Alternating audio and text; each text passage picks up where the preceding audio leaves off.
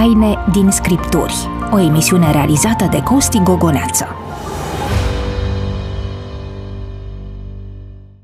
Pastorul și teologul creștin John Wesley a scris printre altele Rămân omul unei singure cărți, Sfânta Scriptură. Sunt pastorul Costi Gogoneață și mă bucur ca și în această ocazie să fim împreună în cadrul emisiunii Taine din Scripturi. Sunt încântat că ne urmăriți pe Speranța TV, că ne ascultați pe Radio Vocea Speranței, că ne sunteți aproape pe rețelele sociale sau că ne audiați pe podcast. Taine din Scripturi rămâne un titlu care sunt sigur rezonează pentru dumneavoastră cu deschiderea cărții sfinte și aflarea tainelor care sunt scrise în ea, spre salvarea sufletului fiecăruia dintre uh, noi. Invitații mei din această ocazie sunt doi uh, colegi dragi, cărora le spun bun revenit. Este vorba despre uh, Laurențiu Moț. Bun regăsit, Laurențiu! Mulțumesc! Bun găsit! El este rectorul Universității Adventus, de asemenea este conferențiar universitar doctor și Daniel Brânzan. Mă bucur să te revăd, Daniel! Bun găsit! Uh, Dan este responsabilul departamentului um, misiune al Bisericii Adventiste de ziua 7 din România. Și cu această ocazie um, ne bucurăm să fim împreună, ne bucurăm să interacționăm, vă încurajăm să ne scrieți pe rețelele sociale sau pe uh, WhatsApp, de data aceasta la un număr de telefon care este consacrat pentru toate emisiunile de la Speranța TV. Vi-l reamintesc 0751 400 300. Așteptăm să ne spuneți dilemele dumneavoastră, întrebările pe care le aveți sau criticile pe care eh, doriți să ni le transmiteți, pentru că nu e așa, avem nevoie să creștem fiecare eh, dintre noi. Eh, ceea ce pot să vă spun acum la debutul acestei ediții Taine din Scripturi este că emisiunea noastră, din păcate, este una înregistrată și spun asta pentru că nu reușim să răspundem întrebărilor dumneavoastră în timp real, dar preluăm uh, toate dilemele care vin spre noi pentru a vă răspunde în ediții speciale sau uh, în ediții recurente, așa cum facem noi uh, în fiecare ocazie. Este un moment potrivit pentru a vă transmite faptul că în momentul de față este o emisiune specială, o ediție specială pe care noi am denumit-o Tu întrebi, Scriptura răspunde. Noi deschidem Scriptura aici în fața dumneavoastră pentru că am primit de-a lungul perioadei de la ultima ediție ediție de genul acesta până acum, mai multe întrebări, așa că suntem gata să răspundem acestora. Sunt câteva Uh, rubrici pe care uh, le-am uh, instituit în cadrul acestei ediții, tocmai pentru ca dumneavoastră să cunoașteți de dinainte care este secțiunea la care noi vom răspunde întrebărilor din interiorul ei. Ca atare, um, aceste, acest set de întrebări are de-a face cu mai multe elemente importante pe care trebuie să le cunoaștem și doresc să vi le amintesc. Pe de o parte, iad și înviere, apoi o, o altă secțiune, viață bisericească, apocalipsă apocalipsa, practica credinței și nu în ultimul rând relația părinte-copil. Trebuie să vă mai spun un lucru pentru ca dumneavoastră să cunoașteți structura emisiunii noastre, fiind una specială. În cadrul acestei ediții am să vă amintesc și câteva motive pentru care noi ne vom ruga dincolo de um, întrebările primite din partea dumneavoastră. Așadar, stimați colegi, cu zâmbetul pe buze, cu mintea deschisă și cu scriptura alături de noi, încep Începem uh, prima secțiune, este vorba despre iad și înviere. Prima întrebare, uh, Daniel ți se adresează direcție, spune așa, um, uh, a venit pe WhatsApp, domnule Brânzan, iadul reprezintă pe de o parte, pentru cei nelegiuiți, cele șapte urgii de după încheierea Harului? Nu. Este adevărat că perioada urgiilor va fi cea mai neagră din istoria omenirii, dar iadul este mai ceva decât asta. Poți să ne explici? Păi, uite, am preferat să folosesc această Biblie, este tipărită cu aprobarea Sfântului Sinod, pentru că în această Biblie există cuvântul iad, spre deosebire de aceasta. Și în Apocalipsa 20 avem o scurtă definiție, uh, sunt ultimele două versete și o să le citesc. Și marea a dat pe morții cei din ea și moartea și iadul au dat pe morții lor și judecați au fost, fiecare după faptele sale. Adică în iad sunt morți. Adică dacă sunt morți, nu sunt în iad. Repet, moartea și iadul au dat pe morții lor și judecați au fost. Asta e învierea. Și moartea și iadul au fost aruncate în râul de foc. Aceasta este moartea cea de-a doua. Iezerul cel de foc. Aici se spune iazul de foc sau lacul de foc. Acesta este iadul, nu cele șapte plăgi. Uh, când vorbim despre uh, ideea aceasta a iadului și a morții, uh, până la momentul acesta din Apocalipsa, capitolul 20, ele există? Păi dacă există, să lăsăm Biblia să explice. Biblia spune că în iad ar fi morții dacă ar exista. Deci dacă ești mort, nu prea există iad. Am înțeles. Laurențiu? Sunt de aceeași părere. Iadul este o imagine uh, apocaliptică de final, adică de după cei o mie de ani despre care vorbește capitolul 20 din Apocalipsă și uh, trebuie să recunosc că aici nu cred că avem o imagine uh, definitivă sau nu știm exact, de exemplu, ce va consta focul respectiv. Este foc, foc, uh, pur și simplu, care arde trupuri de oameni sau este un foc care este mult mai profund decât atât, care cuprinde cumva și o anumită, un anumit consum interior al ființei știind că se desparte de Dumnezeu pentru veșnicie, sunt taine cred eu, niște limite pe care nu le avem, dar este cert că este un fenomen, iadul repet, este un fenomen totuși escatologic, ceva care se întâmplă după mileniu, nu când cineva moare. Pentru că mi-ar plăcea să clarificăm aspectul acesta. Cel care ne-a trimis întrebarea ne vorbește și dacă nu cumva iadul este legat de cei o mie de ani de care spuneai. Ne-ai amintit că nu uh, interferează cele două, dar mi-ar plăcea să clarificăm aspectul acesta. Dacă tu spui că există totuși un iad după Ehm, este un timp nelimitat, adică acolo vor arde pentru o perioadă mai lungă de timp niște oameni sau ce se întâmplă în esență cu iadul acesta? Da, discuția este mult mai amplă și probabil că ar necesita uh, tot o ediție da, specială. Da, noi am discutat că... la un moment dat despre da, subiectul ăsta, sigur. dar pe scurt. Doar așa ca să-l atingem, da, uh, trebuie să recunoaștem că limbajul pe alocuri folosit în Noul Testament Uh, și citit așa literal, da, exact cum spune, într-adevăr indică uh, un foc care nu, se, care nu se termină, da, sau un fum care se ridică în sus în vecii vecilor, adică sunt diferite expresii de genul acesta. Pe de altă parte, uh, este clar că limbajul este împrumutat din literatură ne- necanonică, din literatură biblică, pentru că îl găsim, de exemplu, în Apocalipse, uh, în material apocaliptic iudaic, uh, de dinainte de Noul Testament, din perioada intertestamentară. Uh, și uh, sunt așadar aceste influențe externe. Uh, dar nu cred, că este, nu cred că poate fi vorba despre un iad nelimitat sau veșnic pentru alte motive care țin pe de-o parte de dreptatea lui Dumnezeu când judecă, în sensul că după faptele tale vei fi judecat. Nu, nu poți să, nu poți să judeci pe cineva veșnic pentru niște fapte pe care le-a făcut într-o perioadă limitată de timp și pe de altă parte implică și o anumită fie nemurire naturală a sufletului, nu? Când cineva e în foc, de care o fi el, uh, și se suferă la nesfârșit, așa, nu e cineva care îl alimentează, ori, ori, adică ori, pardon, asta vă să spun, ori e nemurire naturală, ceea ce contravine Scripturii, ori Dumnezeu îl ține, pe, ține ființele alea uh, în viață doar ca să sufere ceea ce sună diabolic, adică nu putem să-L vedem pe Dumnezeul Scripturii în felul acesta. Mulțumesc. Următoarea întrebare uh, vine din partea doamnei Mariana Petre, ne-a scris pe Facebook și uh, sună așa întrebarea. Care este legătura dintre cei care au înviat odată cu Isus și cei 24 de bătrâni din Apocalipsa?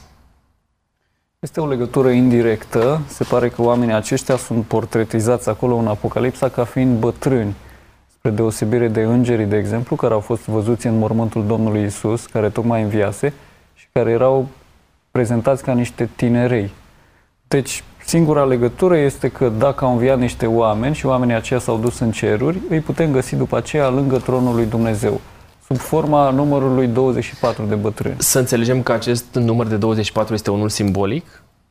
Este cu siguranță simbolic, da. Reflectă uh, cetele de preoți ale lui David. Nu erau 24, erau 24 de mii.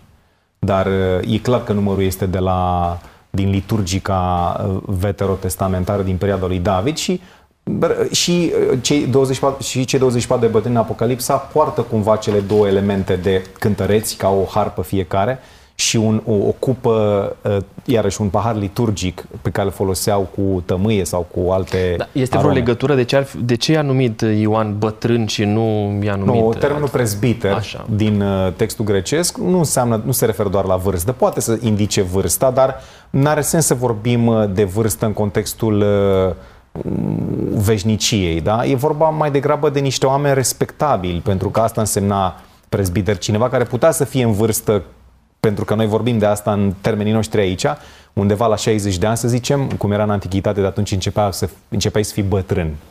Uh, Dar dincolo de asta este mai degrabă o poziție uh, de autoritate. Pe vremea când bătrânii erau foarte mult respectați și puși în funcții, chiar de conducere, uh, Dumnezeu era prezentat ca un îmbătrânit de zile, o vârstă venerabilă. Deasupra acestor bătrâni, îmbătrânit, Adică da? cel mai- Se accentua cumva. E, Te rog. e, vis-a-vis totuși de întrebarea ta, mie mi se pare uh, uh, interesantă și vreau totuși să uh, lămurim două, trei chestiuni. Uh, în textul din Matei 27 cu 52 este uh, pasajul care vorbește despre învierea multor sfinți. Da? Atâta uh, ni se spune despre că erau mulți și că s-au arătat multora. Despre ei nu mai știm nimic uh, după. Nici ce au făcut, nici dacă au murit încă o dată, nici dacă au fost luați la cer, nu știm nimic despre categoria aceea. Dar um, prin prisma unui verset de la Pavel, Efeseni 4 cu 8, am să spun acolo o expresie cheie care se întâmplă, care apare, prin prisma acelui verset, uh, oamenii fac legătura între acei înviați și cei 24 de bătrâni din Apocalipsa. În Efeseni 4 cu 8, apare la Cornilescu expresia că Isus s-a suit și a luat robia roabă nu are foarte mult sens în limba română. Cum, ce înseamnă adevărat. să iei robia roabă. Uh, cuvintele, s- adică se poate traduce și așa, dar sensul pe care îl găsești în alte traduceri și care este prezent în uh, expresia grecească, este că a luat, a luat captiv, uh, a luat în captivitate captivi. Da? Uh, acesta e sensul. Deci s-a suit și când s-a suit a luat cu el în captivitate, în sensul că, cum se prezintă unii scritura în Noul Testament, robul lui Hristos, nu în sensul uh, eu unui știu, sclav. Da, nu în sensul acesta uh, negativ, da, ci ca apartenență. Deci a luat în captivitate uh, captivi. Acum, cine sunt acești captivi? Nu spune nimic Pavel în 4 cu 8. Dar legătura cu sfinții care au înviat cu misiunea să vorbească despre învierea lui Isus și cu faptul că în Apocalipsa îi găsim pe cei 24 de bătrâni care, apropo, sunt prezentați ca fiind oameni, adică, de exemplu, sunt câteva detalii, sunt îmbrăcați în alb. Uh, oameni sunt îmbrăcați în alb în Apocalipsă. Sau au cununi de aur pe cap. Cununi de aur au oameni în Apocalipsa. Nu găsești îngeri cu cununi de aur. Sau faptul că au tronuri. Nu găsești îngeri care să stea pe tronuri. Numai uh, oameni stau pe tronuri. Uh, cei care biruiesc. Da?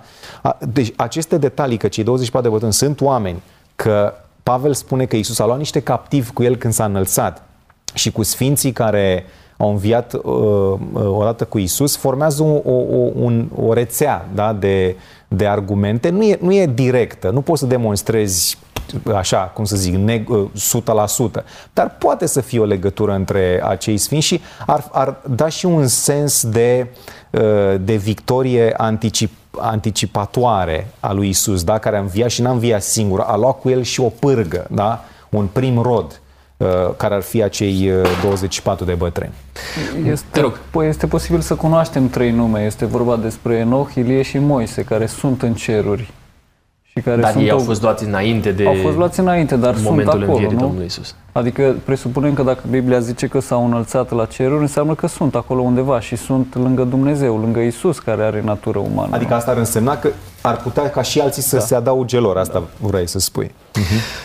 Mă bucur că am clarificat uh, aspectul acesta. Vă rog să faceți un bine proiectului nostru Taine din Scripturi și să îl distribuiți uh, aceia dintre dumneavoastră care ne urmăriți pe rețelele sociale prietenilor, pentru că sunt sigur că vor primi ca atare mesajul acesta venit din Scriptură uh, cu smerenia cuvenită pe care noi o transmitem. De asemenea, vă mulțumim pentru că ne scrieți, pentru că ne sunteți aproape și pentru că de fiecare dată folosiți numărul nostru de WhatsApp 0751 400 300 pentru a ne transmite mesajele uh, dumneavoastră, întrebările care vă frământă. Mergem spre următoarea secțiune. Este vorba despre viața bisericească. Ne scrie domnul Marian din Bodești, județul Neamț, pe WhatsApp la 0751 400 300, așa.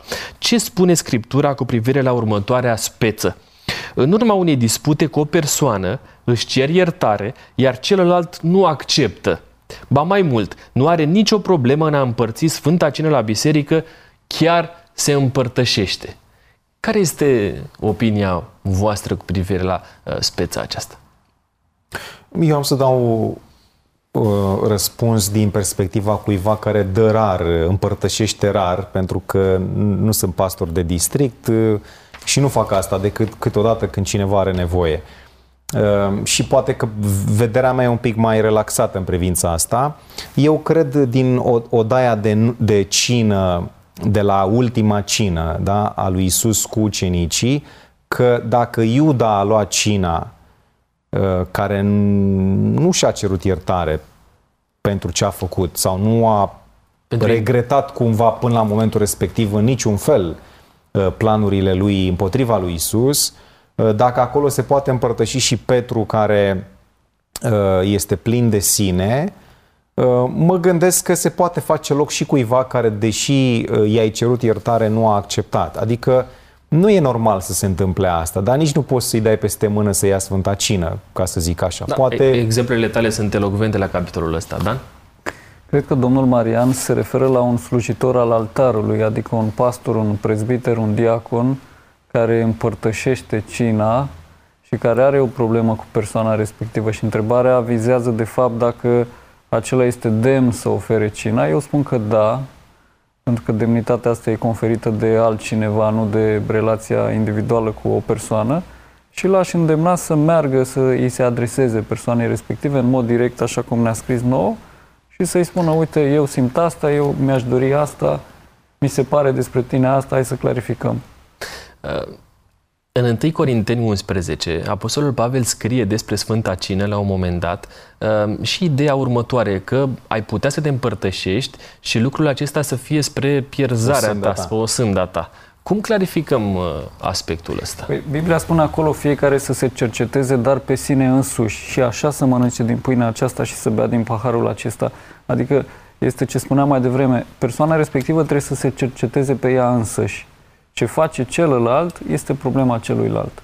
Avem și cazuri în Vechiul Testament cu preoți nedemni uh, care vă dați seama că dirijau uh, tot ceea ce se întâmpla uh, în, în, la templu cu sacrificiile și cu toate slujbele, nu însemna să nu te mai duci la templu pentru asta, da? Doar pentru că preotul nu este în regulă. Da, nu e, nu e normal să nu fie relații bune, dar nici nu poți să, dacă, nu, dacă ai făcut ce a ținut de tine, lași pe Dumnezeu să continue. Există un moment în care ar trebui să-ți dai seama că nu poți merge mai departe, ci există o limită totuși și mm. decizia este între persoana respectivă și Dumnezeu. Dorești să nu. completezi? E în regulă. Următoarea întrebare vine din partea uh, domnului uh, Iancu Bălan. Pe Facebook ne scrie dumnealui care sunt argumentele biblice pentru care practicați rebotezarea în Biserica Adventistă pentru un credincios care, pe de o parte, se convertește pornind, uh, provenind, scuze, dintr-un cult evanghelic, unde a fost botezat prin scufundare, iar pe de alta a căzut într-un păcat grav, fiind chiar adventist. Cum împăcăm cele două aspecte? Dumnealui a cuprins într-o singură întrebare, de fapt sunt două întrebări aici. Prima dintre ele are de-a face cu o persoană convertită la un moment dat la un cult evanghelic, botezată la maturitate, cunoaște adevărul uh, pe care îl prezintă Biserica Adventistă și dorește să fie membru al Bisericii Adventiste. De ce în biserica noastră se practică rebotezarea și nu primirea într-un alt mod? Ehm, cred că o să ne completăm, încerc, încerc eu un răspuns prima dată. Ehm, până să, ehm, să dau efectiv un răspuns la întrebare, aș pune și întrebarea invers. Oare este ceva care împiedică pe cineva să se reboteze în Noul Testament. Eu nu cunosc decât un text uh, FSM 4 cu 5 care îi derutează pe unii, care spune că este un singur Dumnezeu, un singur Domn și un singur botez. Uh, citind de aici că este o singură ocazie în care să te scufunzi. Dar, da, așa o interpretează. Dar textul nu se referă la asta, textul se referă așa cum lasă de înțeles primele două elemente din enumerarea asta, că este o singură ființă uh, care se, pe care o numești Dumnezeu, o singură ființă pe care o numești Domn uh, și un singur botez, adică se referă la tipul de, la, la caracterul uh, fenomenului respectiv sau entității respective mai degrabă decât la ocazie, la singularitatea botezului. Și apoi, cred că am mai discutat chiar noi în formula aceasta, că mi-aduc aminte că tu, Dan, ai dat răspunsul ăsta. Ai făcut o trimitere către fapte 19, episodul cu uh, mă rog, versetul 3-4, când uh, uh, în Efes sunt uh, unii care, unii ucenici, sunt numiți, numiți ucenici, da? care deci credeau în Isus, dar nu fusese botezați în numele lui Isus. Asta mi se pare fabulos, adică uh, practic ei, este o, poate o creștere în cunoștință în sensul că sunt întrebați voi ați primit Duhul Sfânt? Și ei spun că nu, deci e ceva ce le lipsește, cunoștința, dar în ce privește, în ce privește pe Isus îl cunoșteau, dar nu făcuseră pasul acesta să facă parte din gruparea creștină și pentru ei n-a fost nicio problemă să se reboteze, cu toate că fusese rebotezați înainte, probabil tot prin scufundare, dacă înțelegem bine pe Ioan care boteza la Iordan, unde erau ape mari. Da, nu? corect. Așa este. Da, că și atunci... Ei au afirmat că au primit botezul din partea botezului lui Ioan. Da, și atunci, ă, odată cu o anumită creștere în cunoștință, zic, ă, aș argumenta eu, nu e nicio problemă să te rebotezi. Ă, înțeleg însă pe cineva care trece prin această dilemă, când am fost pastor am avut o, o situație de genul acesta când cineva a fost botezat chiar într-o credință asemănătoare cu acea adventistă, nu doar că în biserica evanghelică în general. Uh, și mă rog, de la caz la caz s-au mai negociat lucrurile sau se mai, s-a făcut o mărturisire de credință, dar dar nu e totuși o regulă. Adică regula este să te botezi că nu este un capăt de țară. Aș încerca mai degrabă să înțeleg ce e în spatele preținerii persoanei respective. Da? Există un singur botez corect, în sensul în care există un ideal al botezului, adică e bine să fii căsătorit odată în viață, nu să te recăsătorești sau nu să-ți moară partenerul de viață. Dar dacă ți-a murit sau dacă e nevoie să te recăsătorești, te recăsătorești. Dar jurământul ăsta de dragoste e bine să fie pentru totdeauna. În acest sens este un singur botez. Însă în Biserica Adventistă, rebotezarea este alternativă la primirea în comunitatea credincioșilor printr-o declarație de afirmare a credinței, adică singura metodă uh, um, este și metoda de a intra în biserică fără să fii rebotezat. Însă... Stai, stai să înțeleg. Biserica, um, botezul nu este de fapt um, o atitudine în relația cu Dumnezeu? De ce este implicată partea administrativă a bisericii aici? Botezul nu este o atitudine în relația cu Dumnezeu. Botezul este intrarea într-o comunitate vie de creștini, o comunitate vizibilă, de care eu, botezându-mă, o să aparțin.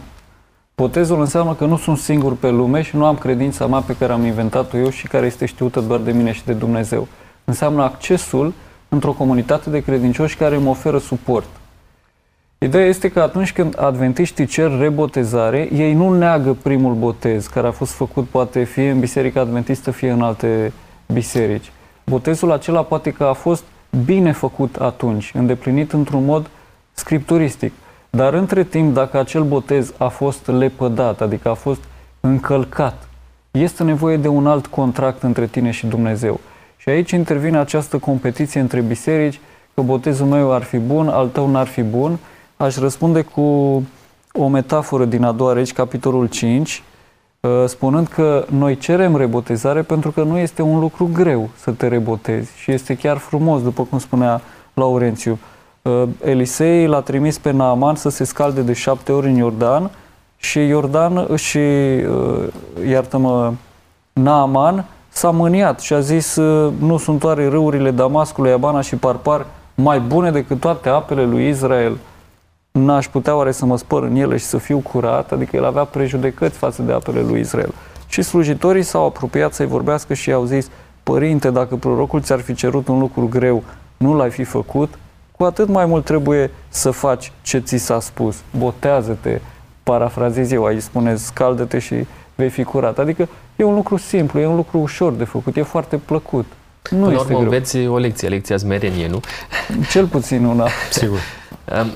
Um, De ce se întâmplă, întreabă uh, cel care ne-a scris, uh, pe de cealaltă parte, în cadrul Bisericii Adventiste, cineva care, uh, nu știu, calcă legământul făcut cu Dumnezeu printr-o anumită atitudine, ca el să nu fie uh, reprimit prin mărturisirea de credință de care amintea Laurențiu mai devreme, ci din nou îi se cere să fie uh, botezat. Pentru că, uh, iartă-mă, Laurențiu, Te rog, te uh, sunt două texte în Biblie care spun că atunci când cineva nu ascultă de biserică, trebuie să fie uh, tăiată legătura asta frățească între el. Spune, uh, spunea Domnul Isus să fie ca un păgân și ca un vameș, adică oameni cu care nu prea ai contact. Sau mai departe, Apostolul Pavel spunea despre un om care a părăsit biserica și a călcat flagrant principiile ei, că nici n-ar trebui să mănânci cu el. Deci el nu mai este ca înainte, este într-o stare mult mai rea și atunci ca să vină din nou în comunitate este nevoie să reia pașii pe care i-a făcut odată. Da, sigur, e vorba practic de înnoirea legământului, este ca un uh, nou început, este o, din nou o moarte și o înviere. Nu, nu, nu se aseamănă cu cazurile în care cineva n-a comis niciun păcat, dar are mai multă cunoștință și vrea să intre. Dacă și aceluia s-ar putea să îi se ceară să se boteze, cu atât mai mult celui care... Vă întreb, uh, după Păcătuiește. toată discuția aceasta, următorul lucru. Voi păcătuiți? Sigur că da. Și am mai discutat despre asta, cred că eram în Adică aceeași nu. formulă. Uh, De ce nu vă rebotezați? Pentru că n- situația este în felul următor. Nu vorbim despre o, o păcătuire, să zic așa, umană care se întâmplă, da? pe care nici nu o poți contabiliza bine. Da? E vorba despre apostazie, e vorba despre o cădere mai serioasă de la Dumnezeu. Despre asta vorbim. Faptul că cineva greșește este suficient, cum zice uh, Isus în odaia de Sfânta Cină, da? este suficient să-ți speli picioarele și ești curat. Tot trupul este curat, da? Uh, în sensul că uh, cina Domnului uh, reînnoiește cum ar veni sau reactualizează experiența botezului. Dar e vorba de o apostazie și atunci parcă zici că e nevoie de o, totuși de un nou început, e altceva. Cina este un botez în miniatură, asta înseamnă spălarea picioarelor. Și atunci când cineva intră în biserica adventistă, de exemplu, vorbesc despre biserica noastră pentru că știu cum este, dar este valabil și în celelalte cazuri. El face o adeziune la, să zicem, 30 de principii sau aproape 30 de principii. Principiile alea eu nu le-am încălcat de 20 de ani de când m-am botezat, deci nu este nevoie să mă rebotez. Pentru asta am spălarea picioarelor la Sfânta Cină. Înțelegi? Deci eu am respectat acel contract între mine și Dumnezeu făcut uh, în fața oamenilor. O să discutăm într-o ediție viitoare și despre conceptul acesta al Sfintei Cine, să-l clarificăm, de ce punem noi egal după un botez între o rebotezare și Sfânta Cină, pentru că este interesant uh, alăturarea asta și ar trebui să o înțelegem așa cum e- ne este ea descrisă în Sfânta Scriptură, nu-i așa? Biblia vorbește despre foarte multe botezuri. Cei care nu cunosc Biblia ar trebui să vadă în Vechiul Testament și Noul Testament botezuri repetate. De exemplu, evreii au fost botezați la Marea Roșie, în nor și în mare. Și poate că unii nici, nici n-au știut că sunt botezați. Și în Noul Testament, ă, pe vremea lui Ioan, botezul nu era doar o spălare sau o iertare a păcatelor. Nu era doar asta, iertarea păcatelor. Botezul însemna că am trăit o transformare. Și nu este o problemă să fii rebotezat. Da, ar trebui să, să mai zăbovim aici, dar timpul ne presează și trebuie să, să facem un pas mai departe. Vă chem la rugăciune în momentele următoare, pentru că am primit două cereri din partea două persoane în ultima vreme care s-au repetat prin rugămintea de a mijloci înaintea lui Dumnezeu. Prima dintre, primul mesaj vine din partea domnului Mircea Dumitrescu, ne scrie dumnealui pe Facebook, sunt prins de cel rău, am pierdut bucuria mântuirii și pacea. Vă rog, mijlociți pentru mine păcătosul, ne scrie domnul Mircea. Am uh, venit înaintea lui Dumnezeu, ne-am rugat pentru dumneavoastră și așteptăm o reacție dacă cumva aceasta există, domnule Dumitrescu, crezând că împreună putem să venim înaintea lui Dumnezeu și să mijlocim unii pentru ceilalți. Și de asemenea, uh, doamna Maria din Republica Moldova uh, ne scrie rugați-vă pentru fica mea care este grav bolnavă. Mi-aș dori din toată inima să fie salvată, spune dumnea ei. Dumnezeu să audă rugăciunea dumneavoastră. Am mijlocit uh, pentru fica dumneavoastră și uh, sperăm ca Dumnezeu să intervină după voia Lui, alinând uh, suferința fiicei. Stimați colegi, am ajuns la a treia secțiune, vorbim despre Apocalipsa, ne scrie cineva pe WhatsApp la 0751 400 300, domnule Moț, referitor la cele șapte tunete din Apocalipsa 10. Ce reprezintă, când și cum se vor manifesta și pentru cine vor avea uh, ele efect? Mi-aduc aminte de o situație când eram la doctorat în Filipine, un profesor, uh, cred că era din Indonezia, nu mai știu exact, uh, ne povestea la o oră la curs că a venit cineva care i-a propus să facă lucrarea de doctorat pe cele șapte tunete și ne povestea că l-a respins pentru că a zis el, dacă nici Ioan n-a știut, de unde s-o afli tu acum cei cu cele șapte tunete? Eu am să-i spun uh, uh, interlocutorului nostru câteva lucruri, uh, dar trebuie să știe din capul locului că există și în mod cer lucruri care nu ni s-au spus. Ce știm despre cele șapte tunete? Uh, în primul rând, prin, uh, prin prisma cuvântului tunet, uh, el apare în Apocalipsa de foarte multe ori într-o combinație, glasuri, tunete, Uh, și un cutremur de uh, tunete, glasuri, fulgere și uneori un cutremur de pământ. Uh, aici se menționează în mod specific, doar aici, în Apocalipsa, șapte tunete. Și se spune clar că Ioan se pregătea să scrie ce au spus, deci au spus ceva inteligibil. Asta ne face să înțelegem că au fost vocile n-au fost doar tunete pur și simplu, da, ci au niște zbubuituri, da, să zic, niște sunete, niște bubuituri, au fost mai degrabă niște voci inteligibile ale unor ființe sau ale unei ființe uh, inteligente. Acum, cine ar putea să fie sau care să fie, să fie sursa?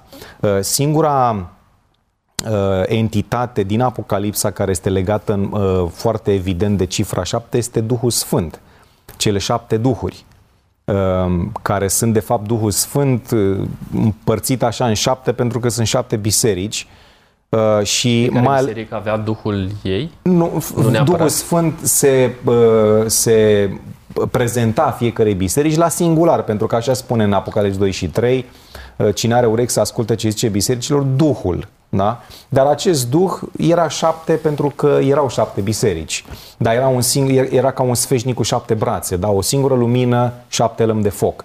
Acum, mai știm ceva că uh, din primele exemple, uh, acele tunete, glasuri și fulgere ies din tronul lui Dumnezeu. Ni se spune în 4 cu 5 treaba asta. Și înțelegem că aia e originea.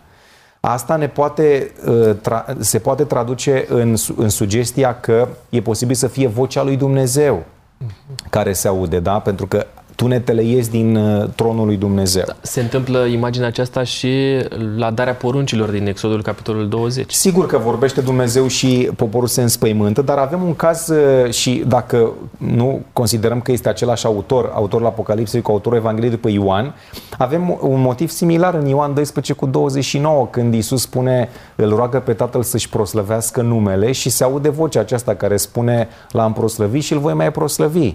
Și uh, spune Ioan în 12 cu 29 că unii au crezut că se aude un tunet. E același termen. Dar de fapt era vocea Tatălui. Da? Deci ar putea să fie vocea lui Dumnezeu. Acum, faptul că Ioan, uh, lui Ioan îi se spune să pecetluiască și să nu scrie, aici este partea mai enigmatică, da? Uh, pe de o parte, nu? avem imaginea asta a pecetluirii unui mesaj de la Dumnezeu în Daniel. În vreo două locuri lui Daniel îi se spune treaba asta, uh, în 8, capitolul 8 și capitolul 12, cu sensul de tu închide cartea acum, leagă bine că este pentru vremea sfârșitului. Asta ne-ar putea spune că și mesajul celor șapte tunete este cu privire la vremea sfârșitului. Da? Iar faptul că nu se știe, adică nu că nu se știe, că n-a fost lăsat Ioan să înregistreze, ar putea să ne sugereze că e vorba despre o informație pe care nu avem voie să o știm, cum ar fi ziua și ceasul revenirii Domnului Isus, da? sau când se închide harul, când se încheie perioada aceea după care nimeni nu se mai poate pocăi. Ar putea să fie lucrurile acestea, dar dincolo de asta este o, e o taină. O taină care va fi descoperită la vremea ei, pentru că în Biblie, din câte știu, în toate ocaziile în care au fost tunete, cel puțin unii au putut să înțeleagă ce era în sunetul ăla. Au auzit vocile. Și Ioan a auzit, dar nu era pentru el. Și apropo de o parte a întrebării, cât că era când uh, se vor manifesta da. aceste tunete. Nu știu, nu găsesc în text că ar trebui să se manifeste cândva în viitor. Uh, Ioan le-a auzit în capitolul 10, 3 și 4, le-a auzit atunci. E adevărat că paranteza aia a capitolului 10 și 11 se întâmplă în perioada trâmbiței a 6 ceea ce ar putea să sugereze că ar fi un fenomen care s-ar putea întâmpla undeva la final, că avem trâmbița a 6 și apoi a 7 când este parusia. Deci ar putea, pe linia asta, să, să zicem că e ceva care s-ar putea întâmpla la final de tot. Mulțumesc, este o întrebare, a fost o întrebare grea, sigur. Ehm, Ștefan Martinescu ne scrie pe YouTube așa, în Apocalipsa 17 cu 12 ne spune cele 10 coarne pe care le-ai văzut sunt 10 împărați, care n-au primit încă împărăția, ci vor primi putere împărătească timp de un ceas împreună cu fiara. Ne întreabă cine sunt cei 10 împărați. Nu știe nimeni acum cine sunt cei 10 împărați. Um, în, în primul rând să spun ce reprezintă ei. Cred că e mai important decât cine sunt. Sunt un simbol al celor mai importante puteri de la timpul sfârșitului. Niciodată cifrele, sau foarte rar cifrele astea uh, profetice, sunt fixe. Sunt fixe în realitate, vreau să zic. Adică ele reprezintă un grup, ele reprezintă un grup de sine stătător dar nu neapărat că uh, nu trebuie să vedem, la fel cum este cu cei 144 de mii sau în sfârșit uh, alte cifre, da? nu trebuie să vedem acolo cifra exactă, cât uh, tipul de semnificația. Da? Deci, repet, sunt cele mai importante puteri de la timpul sfârșitului. Acum, în istoria interpretării, dacă vorbim de, de interpretarea asta istoricistă la care Biserica Adventistă aderă, da?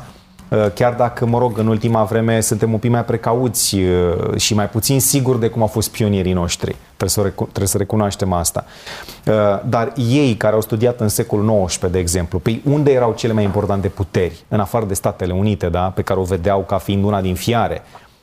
Păi în Europa. Pentru că în secolul XIX toată Africa, toată America de Sud era colonizată de europeni. Cine erau cele mai mari puteri? Noi, Europa. Bineînțeles că nu se discuta atunci, cred, prea mult de Rusia sau de China, da? Dar uh, dacă te gândești astăzi... Stau lucrurile altfel. Nu poți să neglijezi totuși cel puțin cele două pe care le-am menționat eu, Rusia sau China, da? Deci, cred că e vorba despre popoarele cele mai influente, cele mai puternice, fie că vorbim financiar sau uh, militar sau politic. Popoare sau un grup de forțe, în număr de 10 forțe, sau o echipă cu 10 puteri care vor forma o alianță la vremea respectivă. Până la urmă vor fi 10? Contează Nici asta nu e numărul sigur. ăsta? Okay. Are dreptate, Dan, în sensul că uh, când vorbim despre puteri, nu ne referim acum la omul, din, omul de pe stradă. Ne referim, bineînțeles, la forurile care conduc, care uh, cum să zic, leagă și spânzură, cum se zice. Știți că astăzi există un, un for din acesta politic uh, la nivel internațional, G7, a fost la un moment dat G8, una dintre marile puteri a fost exclusă de acolo. Mă rog, situația poate fi uh, similară cumva. Sigur, este un grup de entități uh, politice care domină cumva lumea uh, spre final. Ce înseamnă în timp real acel ceas uh, profetic? Un ceas este a 24-a parte dintr-o zi completă, zi și noapte. Deci un an dacă are 12 luni, un ceas înseamnă cât? D- ă, două săptămâni, 15 zile. Asta înseamnă un ceas, 15 zile. Două Doar săptămâni. 15 zile traducem în... uh, Putem să traducem real lucrul acesta? Ar Doar fi 15 posibil, da, ar zile fi- să domine lumea? Ar fi posibil, uh, deci asta este o, o variantă. Uh, Cifrele astea, apropo, uh, cifrele care indică timp în apocaliptică sunt relevante până când se termine istoria, că după aceea nu mai ai ce să măsori. Uh, Deci ar fi teoretic posibil să fie 15 zile. Pe de altă parte, putem vedea, fără să credem că am renunțat la nu știu ce credință, uh, și o anumită simbolistică aici. Adică noi avem ce avem noi în, uh, în finalul istoriei? Avem împărații care o să vină din răsărit, o expresie simbolică pentru poporul lui Dumnezeu cărora li s-a promis că vor domni împreună cu Hristos dacă biruiesc în 3 cu 21 și pe care îi vedem efectiv pe tronuri, sau se, se vorbește despre asta, că vor judeca în capitolul 20. Da? Deci, uh, practic, eu văd aici și posibilitatea de a, uh, de a face un contrast între domnia de o mie de ani a Sfinților cu domnia de doar un ceas, Un ceas. al uh, fiare, a fiarei și uh, celor 10 coarne.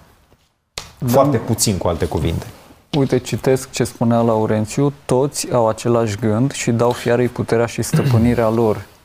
Ei se vor război cu mielul, dar mielul îi va birui pentru că el este Domnul Domnilor și Împăratul Împăraților. Adică aceste 10 coarne, care sunt 10 împărați și care n-au primit împărăția, vor primi puterea asta de guvernare timp de un ceas, împreună cu fiara, nu sunt singuri. Adică ne putem aștepta la, să zicem, 10 puteri sau la o alianță foarte complexă cu mai multe elemente, dar bine consolidată, care să guverneze lumea împreună cu fiara aceasta pentru o perioadă foarte scurtă de timp, în care ei deja se războiesc cu Dumnezeu și cu urmașii lui de pe pământ, dar în cazul ăsta nu durează decât foarte puțin pentru că Isus vine. Asta este și ur- o ultima întrebare apropo de versetul acesta, venită din partea domnului Martinescu. Când vor primi puterea aceasta împărătească? Cei 10 împărați. Acum, în Apocalipsa 17, uh, acolo în- în 17 cu 12, sau cât ai zis uh, versetul, Da. cred că da. 12. Uh, nu este foarte evident când se întâmplă, dar putem intui, uh, vedeți, uh, de la capitolul 15 în Apocalipsa, ne pregătim să intrăm în ceea ce se numește cele șapte plăgi și judecata dată Babilonului, pentru care este parte din cele șapte plăgi. Uh, Iar capitolul 17 și 18 despre judecata Babilonului vorbesc.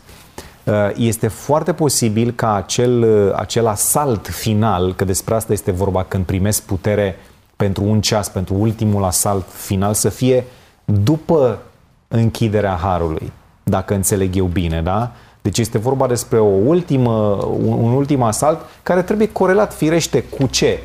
Trebuie corelat cu capitolul 11 cu 7 când zice că fiara uh, că, că fiara care se ridică din adânc se va răzbui cu cei doi martori, care sunt un simbol pentru poporul lui Dumnezeu, da? Și uh, în capitolul 17 se vorbește despre fiară ca venind din adânc, da? Deci trebuie corelat cu capitolul 11 pe de o parte. Pe de altă parte trebuie corelat cu capitolul 13, da? Cu bătăliile acelea de la final, cu semnul fiarei, cu uh, decretul de moarte, da? Care se dă acolo. Și ce observăm noi practic în capitolul 17 la final? Că aceste 10 coarne care dau puterea lor fiarei pentru două săptămâni, pentru 15 zile, pentru un ceas, ele până la urmă se întorc împotriva uh, femeii prostituate, împotriva Babilonului, un simbol pentru biserică falsă, pentru religia falsă și ei sunt cei care o pedepsesc. Probabil chiar în aceste 15 zile, după care se războiesc cu mielul și pierd. Foarte um, profund așa explicația uh, și asta ne ajută cumva să înțelegem că dacă ne apucăm serios să studiem Apocalipsa, nu o putem face decât dacă avem o imagine de ansamblu, nu doar să luăm dintr-o parte și să credem că am rezolvat uh, toată Și avem uh, nevoie de problema răbdare. Avem nevoie de răbdare. unei Unele profeții. lucruri le vom vedea în, în împărăția lui mulți Dumnezeu. ani. În mulți Sau- ani, sincer. Corect. Da, sau bine, în împărăție, da. da, da, da, categoric. Um, Ne motivează mult uh, faptul că dumneavoastră ne scrieți și că ne trimiteți mesaje, pentru că suntem într-o ediție specială, aleg să citesc mai multe din mesajele pe care dumneavoastră ne le scrieți. Uh, doamna Magdalena Nemeș ne-a scris pe YouTube așa, Domnul să vă binecuvânteze pentru lucrarea pe care o faceți cu atât de multă pasiune. Uh, doamna Ruianu Doina ne-a scris pe WhatsApp la 0751 400 300 Mulțumesc cerului pentru emisiunea Taine din Scripturi. Dumnezeu să fie cu voi. Și nu în ultimul rând, aleg să vă citesc un mesaj primit pe Facebook de la doamna uh, Elena Ioniță. Întrebările și explicațiile sunt de o valoare extraordinară. Sunt ochi și urechi pe tot parcursul emisiunii Taine din Scripturi, dar e prea scurtă. Ce spuneți dacă ați prelungi-o cu cel puțin o jumătate de oră? Cred că ne-ar ajuta să înțelegem mai profund Scriptura și să creștem în Hristos. Dumnezeu să vă dea înțelepciune. Vă mulțumim mult pentru că ne scrieți, așa cum vă spuneam, și ne încurajați prin uh, astfel de îndemnuri, prin astfel de mesaje. Rămâneți aproape de noi și, cu siguranță, dumneavoastră puteți continua studiul Scripturii, chiar dacă noi ne oprim după 50 un pic de minute în cadrul emisiunii Taine din Scripturi. A patra secțiune, uh, stimați colegi, practica credinței, ne scrie din Italia Uh, o doamnă și ne întreabă, e păcat să fiu membru unui partid politic? Nu avem o interdicție clară în privința asta. Adică, vă dați seama că Scriptura a fost scrisă într-o perioadă în care nu exista modul ăsta de organizare uh, guvernamentală, da? Uh, dar avem oameni care s-au convertit din poziții importante de-a lungul istoriei Scripturii. Acum, Uh, vreau să spun un singur lucru. Uh, dacă ești un membru de partid, uh, mă rog, care nu ai, să zic așa, un rol de, să zic, de vot, da? Un rol, o poziție importantă, nu știu, în guvern, în senat, în, pe, pe, pe la primărie sau pe nu știu unde.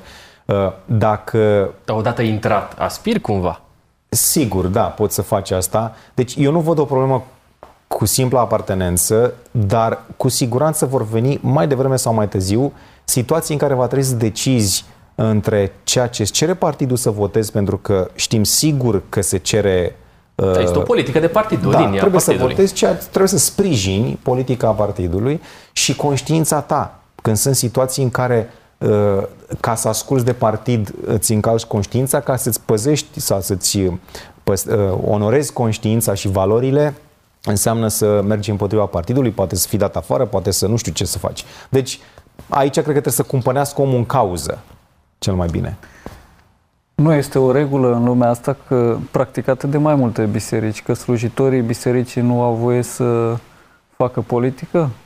Întrebarea doamnei, dacă se referă la dumnea ei personal, poate să primească răspunsul acesta. Nu este păcat să fi membrul unui partid politic, în sensul că nu este interzis lucrul acesta. Dar nu este bine în același timp pentru că nu este recomandat. Domnul Isus, care a trăit în vremea când fariseii, mă rog, dacă te uiți în anumite enciclopedii, găsești acolo că erau partide religioase politice. Domnul Isus a spus, nimeni nu poate sluji la doi stăpâni, Matei 6 cu 24, căci sau va urâ pe unul și va iubi pe celălalt, sau va ține la unul și va nesocuti pe da. celălalt. Mi-a ridicat o minge la fileu și nu pot să tac.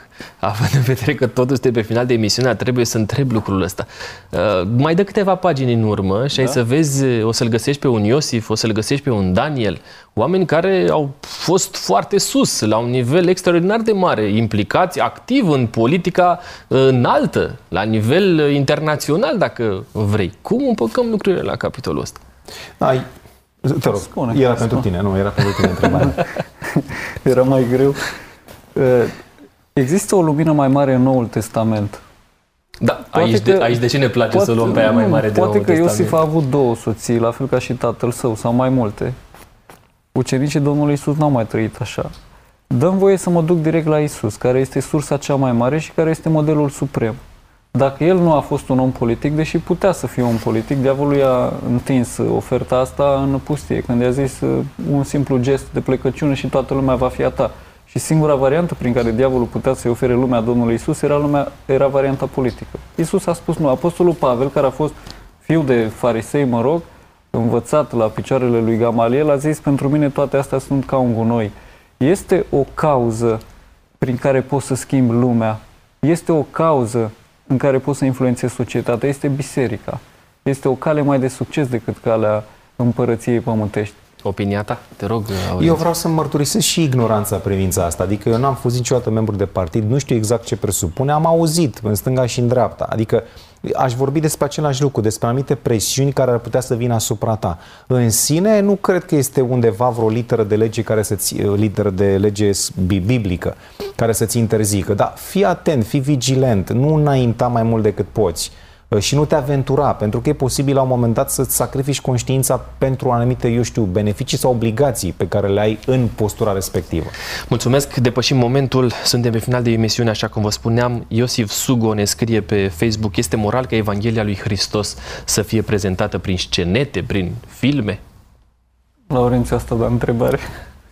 Uh, eu personal nu am o problemă cu nicio formă de artă dacă este decentă, uh, dacă este modestă. Uh, de exemplu, eu am niște principii. Uh, punem în scenă o întâmplare biblică, da? să zicem. Dar dacă întâmplarea aia biblică are o îndepărtare de la Dumnezeu, cum ilustrăm treaba asta? Adică trebuie neapărat să-l punem pe un om cu un pachet de țigări în mână? Trebuie neapărat să-l punem trântind ceva sau, uh, mă înțelegeți? Adică, cum ilustrăm răul? Și aici m-aș feri și aici am văzut de la Scriptură. Scriptura vorbește, vorbește, zicem noi, cu curaj uh, despre unele păcate, dar totuși nu-ți dă detalii. Adică îți spune că uh, David a greșit cu soția lui Urie, dar atât nu știi mai multe de atât. Și uh, găsesc o anumită dificultate, asta vreau să spun, uh, între, între, uh, între ce poate arta să facă și care sunt limitele scripturii. Dar un dialog inteligent, de exemplu, între doi tineri care vor să pună în scenă, să zicem, o temă biblică, mi se pare foarte binevenită. Foarte binevenit. Primul creator de film este Dumnezeu. Și în vremea când nu exista tehnologia asta disponibilă pentru oameni, Dumnezeu avea niște persoane privilegiate cărora le oferea mici cadre. Uite, argumentul este în 1 Samuel, capitolul 9, cu versetul 9. O dinioară în Israel, când se ducea cineva să întrebe pe Dumnezeu, zicea, hai să mergem la văzător, adică un vizionar, unul care vede ce nu poți să vezi prin ochii aceștia. Căci acela care se numește azi proroc se numea odinioară văzător, adică prorocii au fost acei uh, privilegiați ai Scripturii care au reușit să vadă niște cadre mișcate. Care aveau uh, acces la hologramele de astăzi. Uh, da, poate mai mult, poate mai puțin, poate doar scene panoramice, fotografii, nu știu, dar vedeau imagine. Dar, în același timp, pe vremea lui Isus și a apostolilor, uh, exista această metodă a teatrului. Oamenii mergeau la teatru, Ă, nu există înregistrări istorice cum că în vremea de atunci creștinii s-ar fi dus acolo în teatru ca să joace niște uh, scene de teatru ca să-i convingă pe cei care stăteau uh, să-i privească. Nu?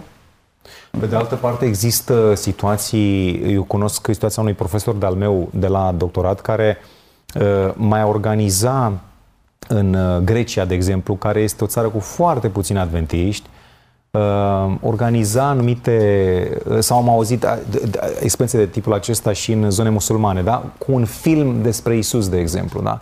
Era un prim pas de a invita pe cineva să afle, nu îi deschidea o, o carte despre care nu știe nimic, uh, care nu îi poate bine, bine văzută, îi punea un film. Adică poate să fie și un instrument care să vorbească despre Isus. La mod acum este Chosen, da? despre care știe tot, pe care știe probabil foarte mulți, care este mult mai bine făcut despre, decât, cea, decât versiunile anterioare, mult mai atent, cu mult mai multă informație despre ce a fost cu, sau cum a fost cu adevărat Isus. Categoric. Mai cercetăm uh, aspectul ăsta, dar până la urmă decizia este a fiecăruia, nu-i așa? Sigur. Uh, ultima secțiune din uh, ocazia de față, relația părinte-copil. Leonzio Sena ne scrie pe YouTube așa, în 2 Cronici 22 am citit despre faptul că mama Atalia îi dădea sfaturi nelegiuite fiului ei, împăratul Ahazia. Întrebare. Tinerii care ascultă de sfaturile nelegiuite ale părinților lor se fac ei vinovați de păcat înaintea lui Dumnezeu? Eu cred că da. Adică nu contează cine, care, cine este sursa răului. dacă este rău și chiar dacă vine de la părinți, uh, trebuie să-l respingi și dacă asculți, nu poți să te scuzi cu asta. Doamne, am ascultat de părinții mei care m-au învățat la rău și deci nu sunt vinovat. E, trebuie să ne raportăm la Dumnezeu până la urmă. Atât. E de ajuns? E foarte bine. Mulțumesc mult pentru seara asta, vă mulțumesc pentru răspunsuri. Au fost unele întrebări provocatoare, am simțit asta din uh, reacția voastră și din răspunsurile pe care uh, mi le-ați dat, dar cred că sinceritatea și faptul că uh, știm să rămânem precauți la a spune anumite lucruri ne ajută să vedem că înțelepciunea vine de sus. Dumnezeu cu voi în tot ceea ce faceți.